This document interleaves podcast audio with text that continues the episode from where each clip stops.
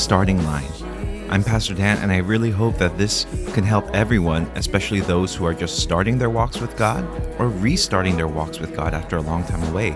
I pray that this podcast could be great for your foundation in the gospel so that you can know what it means to be a Christian and how you can start walking with God. Wherever you go, we'll be right down. Hello everyone, it's Pastor Dan and welcome to The Starting Line. Um, if you are joining us for the first time, the point of this podcast is to help us grow together as Christians by reminding us what a Christian is supposed to look like. Now before we start, let's just say, my goodness, I can't believe it's already September. This is the first week of September in twenty nineteen, and where did the year go? Like every year seems to go faster and faster. Like it's so fast, and it's already like twenty nineteen is almost done, which is nice for me because I always look forward to Christmas. So I mean, it's already coming up. On top of that too, this week is the start of the N F L football season, so that's very exciting. And the Packers go against the Bears tonight, and uh my team is the Los Angeles Rams, but I think for tonight, I'm just going to go cheer for the Bears. Also, I know many of our listeners are listening to us while they're driving to work or from work. So with that, a brand new segment, uh, Live Traffic Reports. If you are in California, traffic is bad.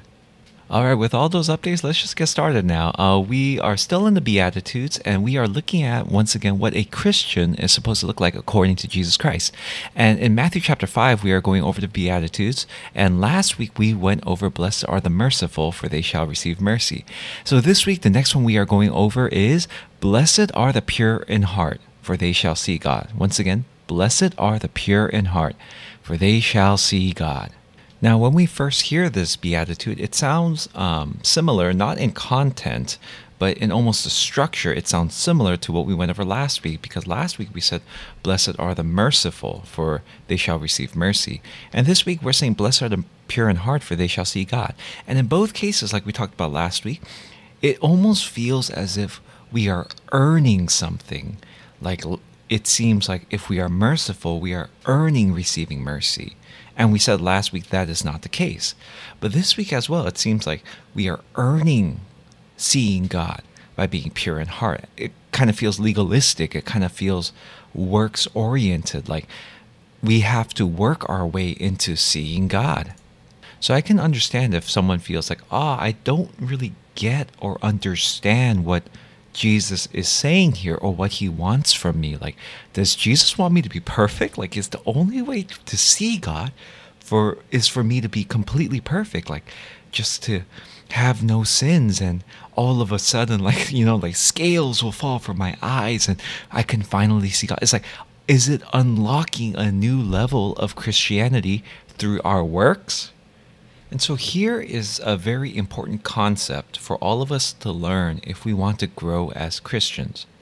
We are not earning right standing with God. We are not earning God's closeness. Um, only Jesus can bring us to God. Only Jesus makes us right with God, and Jesus has made us completely acceptable and beloved before God. So Jesus is the only merit any of us can have before God. Having said that, though, our actions do have consequences, and there are actions that lead to growth, and there are actions that do not lead to growth. Once again, it's not saying that our actions are earning God's love, but it is saying that our actions have consequences, and some of them lead to growth, and some of them do not lead to growth.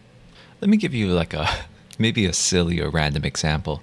Um, I think it was back when I was in high school. I remember one night I was sleeping and I woke up in the middle of the night, which happens often. Uh, but I woke up in the middle of the night and I remember, uh, you know how like when you uh, wake up from your sleep, your, your eyes are kind of adjusted to the dark. So you kind of like look around, you could see your room, you could see all the, uh, maybe like the shadows or like your chair or something. But I remember I woke up one night and I couldn't see anything.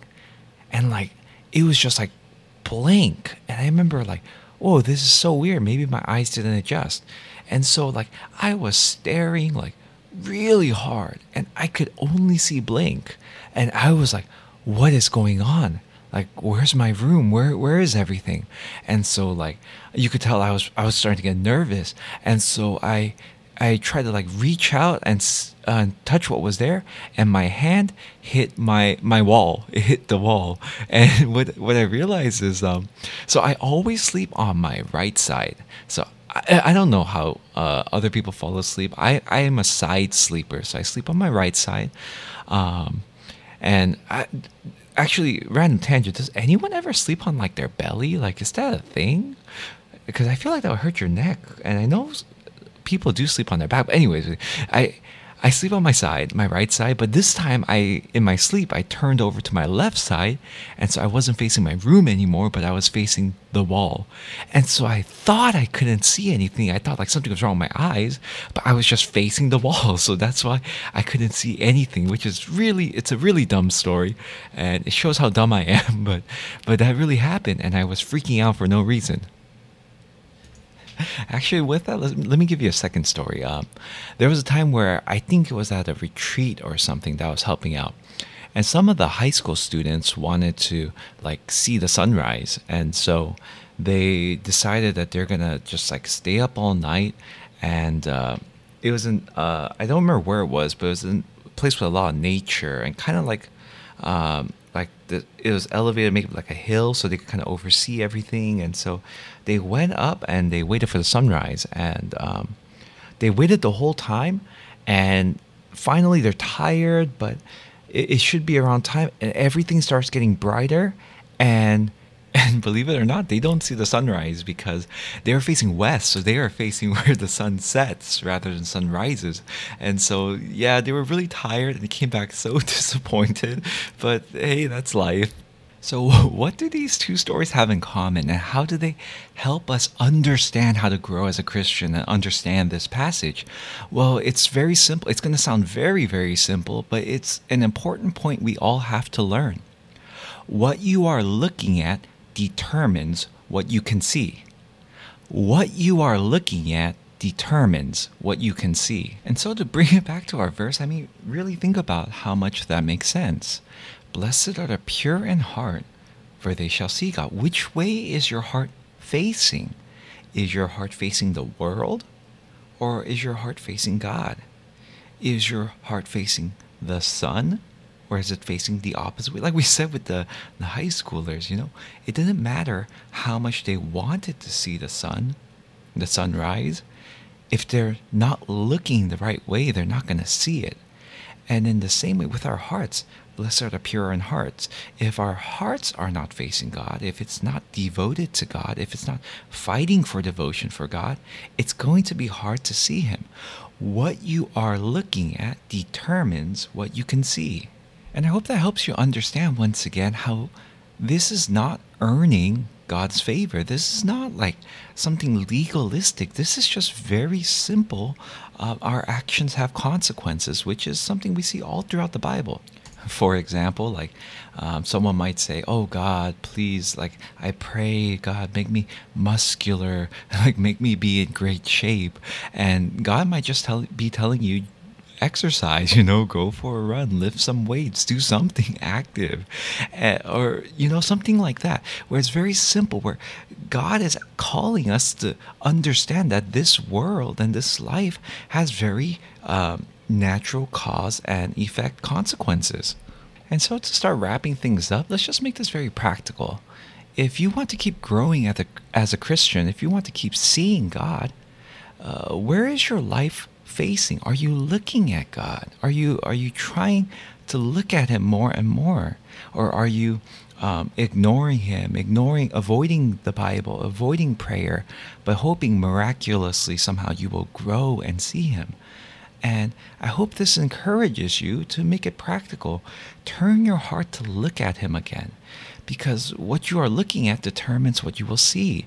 And yes, many times God can do something miraculous and just move in your life and show Himself. And He does do that sometimes. I'm not saying He doesn't. However, usually, many, many times, God tries to use natural means and natural cause and effect. And so I want to really encourage all of us today to keep growing as a Christian, not just hoping that something miraculous happens and one day like we just level up all spiritually, but through the daily devotion of looking at Him as we turn to him to see him, and as we do that over and over and over, we will find over the long run that we do see him and that we have grown. And so I want to encourage you, if you are just looking at the world, constantly looking at the world and hoping by some miracle you will see him and you will somehow grow uh, into Christ-likeness, it's probably not going to happen. I want to encourage you to look at God, and the more you look at him through your daily devotions and your daily uh, giving your life to God, the more you will see him. And I want to encourage you once again, it's not legalistic. But what you look at will determine what you see. And I really hope together we will look at God through the Word together. To